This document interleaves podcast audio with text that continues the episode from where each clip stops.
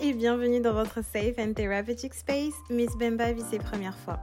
Le podcast où je vous fais passer par toutes les émotions possibles et ce, à la suite du partage de mes plus belles mais aussi de mes pires expériences de vie du haut de mes 27 ans. Je suis votre hôte, Emmanuel Bemba, mais ici, vous pouvez m'appeler Miss Bemba, je vous en donne l'autorisation. Aujourd'hui, nous allons parler amitié. On va pas juste parler des bons amis, mais on va précisément parler des vrais amis ceux qui vous aident au quotidien, ceux qui sont là pour vous et qui vous soutiennent dans tout ce que vous voulez mettre en place. D'ailleurs, ce sont ces mêmes personnes-là qui m'ont permis d'être là aujourd'hui, de pouvoir parler avec vous comme ça à travers ce podcast et de pouvoir vous donner le maximum de conseils possibles, de pouvoir parler de mon vécu et aussi qui me soutiennent au quotidien dans tous mes beaux projets. Bref, j'en ai beaucoup trop dit, je vous laisse avec le générique et je vous dis à tout de suite.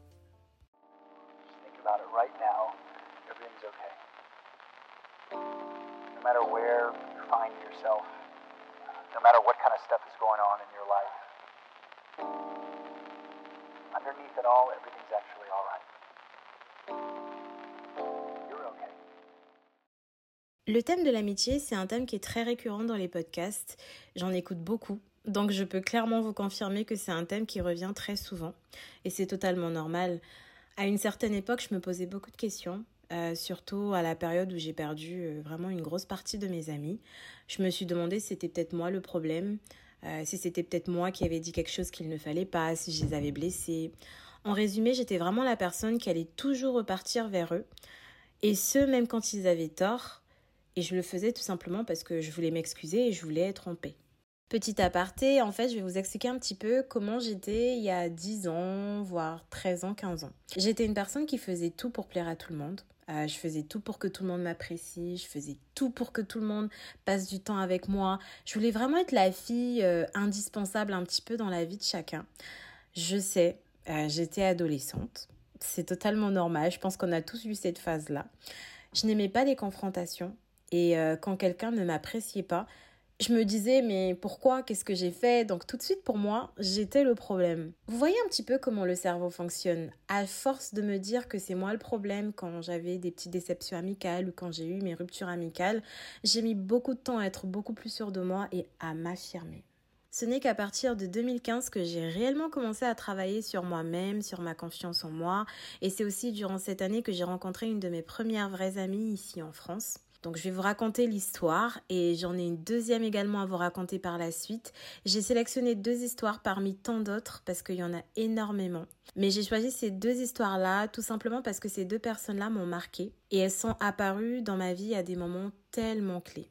Cette première vraie amitié que je me suis créée était tellement spontanée. Je pense que c'est une des plus spontanées que j'ai eues. Et euh, s'il y a une des choses que j'ai appris du haut de mes 27 ans, c'est que si vous rencontrez une personne avec qui vous pouvez être aussi spontané, aussi fou, clairement, vous avez tout gagné. Je me rappellerai toujours de notre rencontre et je pense que justement elle se reconnaîtra très vite. Pour vous expliquer un petit peu le contexte de notre rencontre, j'avais terminé donc mes deux années d'école préparatoire à Amiens. J'avais passé plusieurs concours d'entrée aux écoles de commerce et donc j'avais réussi à intégrer l'ESC Dijon qui était mon école de commerce coup de cœur. J'allais vivre seule pour la première fois, donc je quittais encore une fois le cocon familial. Je devais apprendre à connaître ma ville, je devais me faire de nouveaux amis. En résumé, je devais tout recommencer à zéro. Donc imaginez un petit peu le stress, imaginez un petit peu la pression dans ma tête de tout recommencer encore une fois. Sans compter le fait qu'il fallait que je rassure mes parents qui vivent au Congo, leur dire que tout va bien se passer, que je vais réussir à m'intégrer, qu'ils n'ont pas à s'inquiéter. Mais bon, encore une fois, ce sont les parents, donc c'est totalement normal qu'ils puissent s'inquiéter pour nous, surtout quand ils apprennent que leur petite dernière va vivre seule dans une autre ville. Je priais vraiment pour que tout se passe bien en école de commerce, que je puisse faire de belles rencontres, que je puisse bien m'intégrer également, que tout puisse bien s'enchaîner dans mes études et que justement je puisse avoir mon diplôme. Parce que mes deux années d'école préparatoire ont été très dures émotionnellement parlant. J'avais beaucoup de stress, j'avais beaucoup de cours qui étaient condensés pour pouvoir intégrer une bonne école. J'avais appris le décès de ma meilleure amie. En plus, je venais d'arriver en France. Je découvrais l'hiver. J'avais déjà commencé à perdre des amis. En fait, il se passait beaucoup de choses en même temps. Et tout ça en même pas deux ans. Vous imaginez, en même pas deux ans. Donc, j'ai rencontré cette personne en école de commerce. Donc, en fait, elle m'avait contacté sur Facebook Messenger la veille de la rentrée. Et elle m'a dit Coucou Emma, j'ai vu que tu commençais toi aussi à l'ESC Dijon. Et honnêtement, je vais être transparente avec toi. Je vois que tu es une des seules noires, donc je me suis permise de te contacter. J'ai tellement rigolé. Mais en même temps, j'ai trouvé ça audacieux. Parce que moi, honnêtement, j'aurais pas du tout osé. Hein.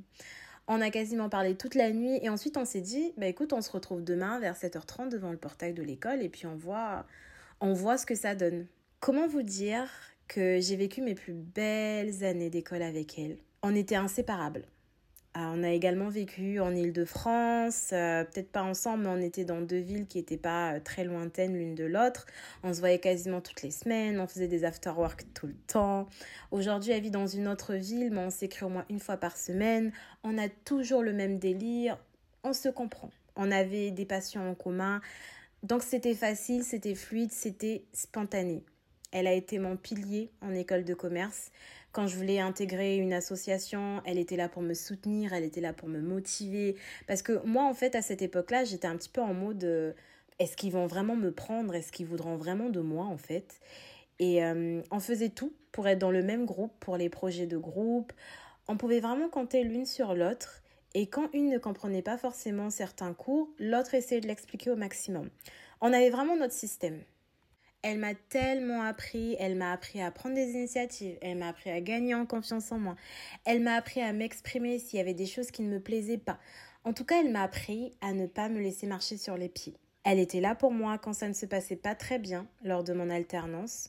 C'est une personne qui est tellement spontanée, qui est tellement joviale. C'est une personne qui me suivait dans mes délires, dans ma folie. Elle aimait la photographie comme moi. Elle aime toujours la photographie comme moi d'ailleurs. Elle me manque beaucoup parce que je n'ai pas l'opportunité de la voir tous les jours comme euh, avant. Mais je m'inquiète pas. Je sais que je la verrai très bientôt et je sais qu'on aura toujours ce lien qui est toujours aussi fort. Ensuite, ma deuxième vraie amie, c'est une personne exceptionnelle. C'est une personne qui m'a fait vraiment sortir de ma carapace, une personne qui m'a aidé à casser tous les codes et à être réellement moi. C'est une personne qui m'a appris à être forte, elle m'a montré que dans la vie des difficultés, je vais en avoir des tonnes, mais en fait, c'est moi qui vais décider de la manière dont je vais reprendre les rênes de ma vie. C'est un petit peu comme on dit You are the main character of your life. C'est clairement ça, en résumé.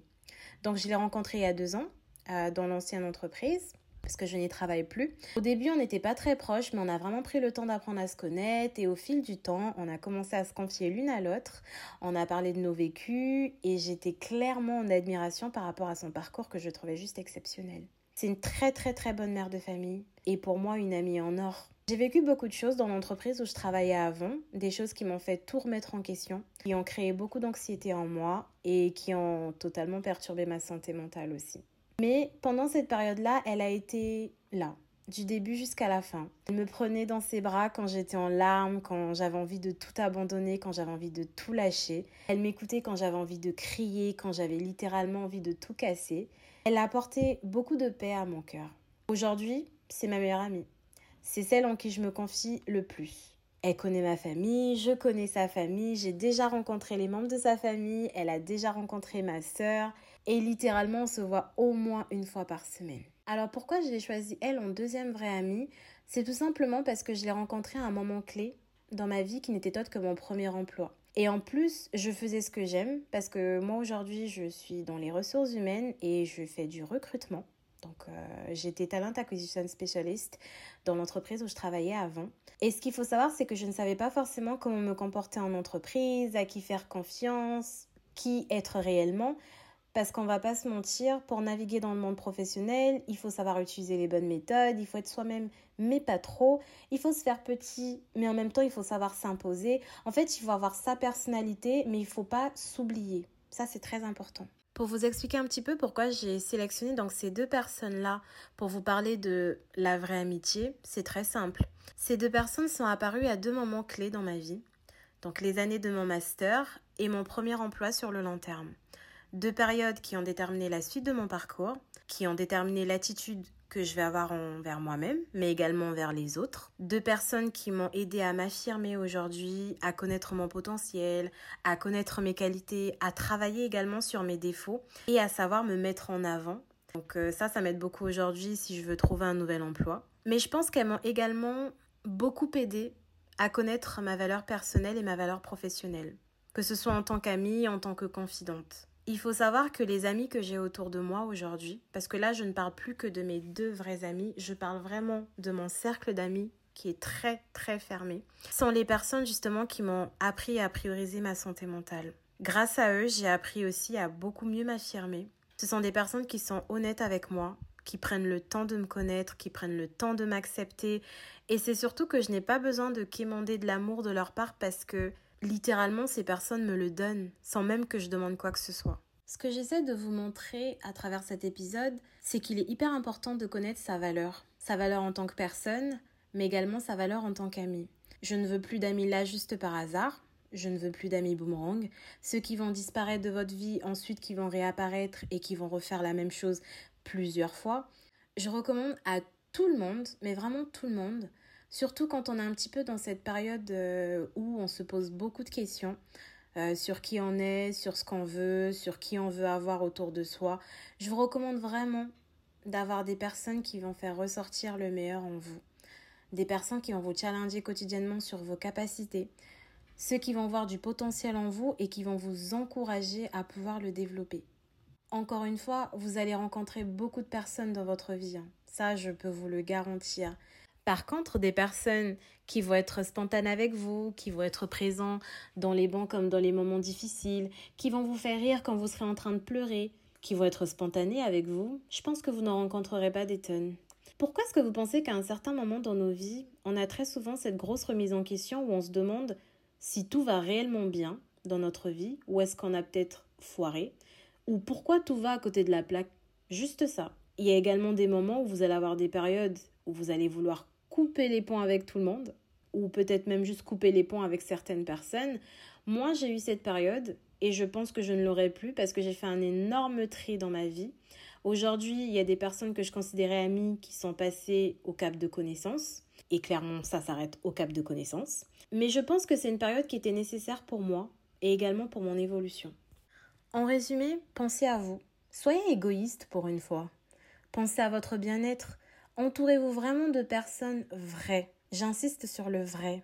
Battez-vous pour ces personnes qui sont vraies avec vous, qui l'ont été dès le début, et ce depuis votre rencontre. C'est très important. Et c'est sur cette bonne note que s'achève notre épisode sur la vraie amitié. Je sais qu'aujourd'hui je suis dans une très bonne période où je sais qu'ils sont mes amis, ceux sur qui je peux compter. On a vécu beaucoup de hauts et de bas ensemble.